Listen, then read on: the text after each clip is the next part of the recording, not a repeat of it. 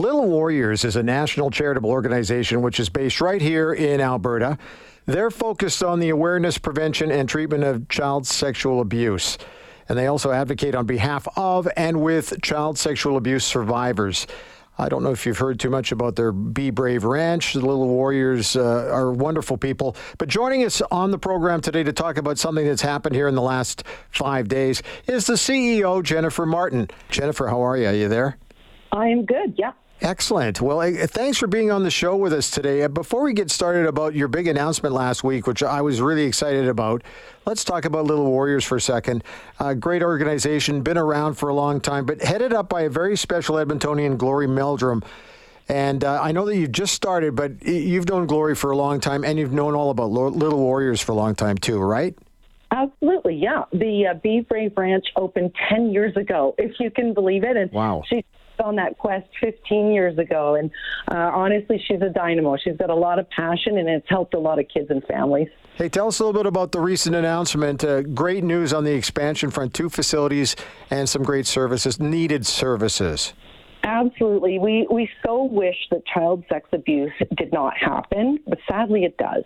So uh, we're expanding our beds for children and youth, and uh, we have room now as well. We manage the COVID wait list, so we do have room for, for children and teens now if anyone needs, um, you know, to get a child into care.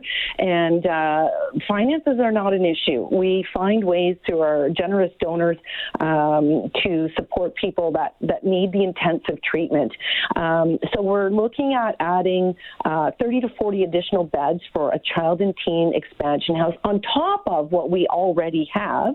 And then we're going to be looking at doing something completely new and different, which is when, when we have sort of sixteen, seventeen-year-olds in care, we're finding they turn eighteen, and because we treat kids seven to seventeen, we think, oh my gosh, they they kind of age out of our um, clinical evidence-based programming that we've created in partnership with the University of Alberta Psychiatric Department.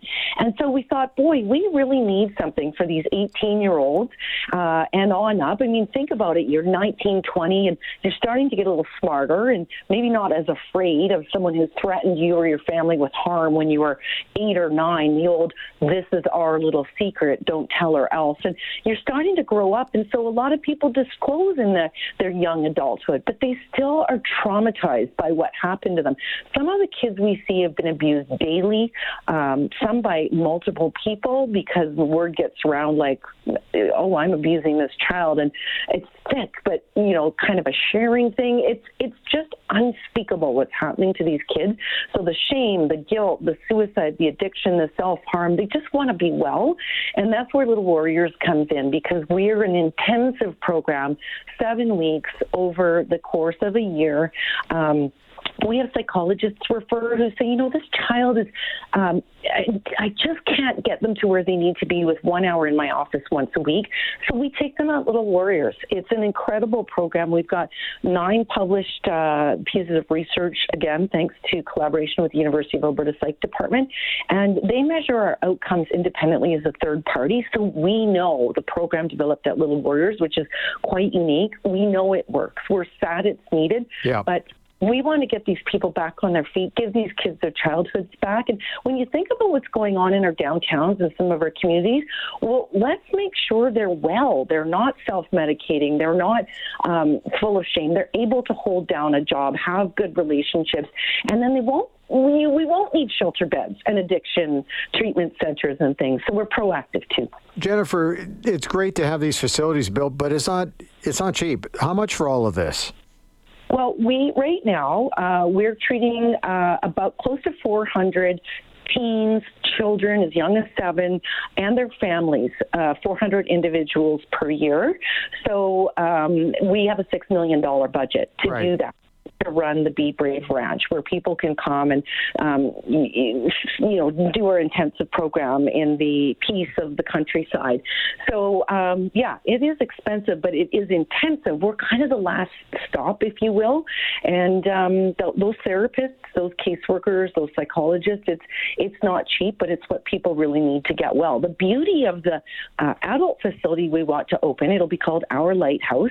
And the beauty of that is um, we will ask people who can pay to um, pay for their treatment. I mean, we have people going down to a center in the United States paying one hundred thousand U S dollars, and, and maybe wow. not getting well.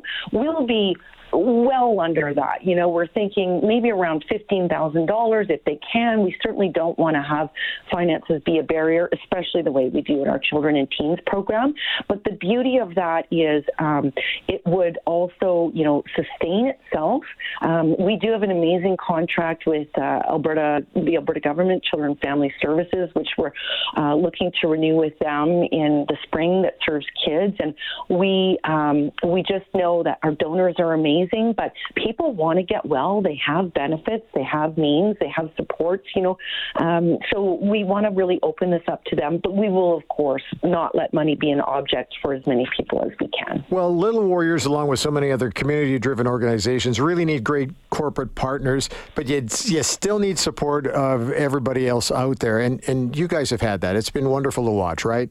It really has. And talk about support now. P C L is partnering us with us on our adult uh, expansion center, which we hope to uh, open. If we can raise all the money, it's going to be close to seventeen million dollars. But if we can, we'd like to open that in spring twenty twenty-six. P C L is uh, helping us with the project development there. And we have Qualico doing our youth expansion.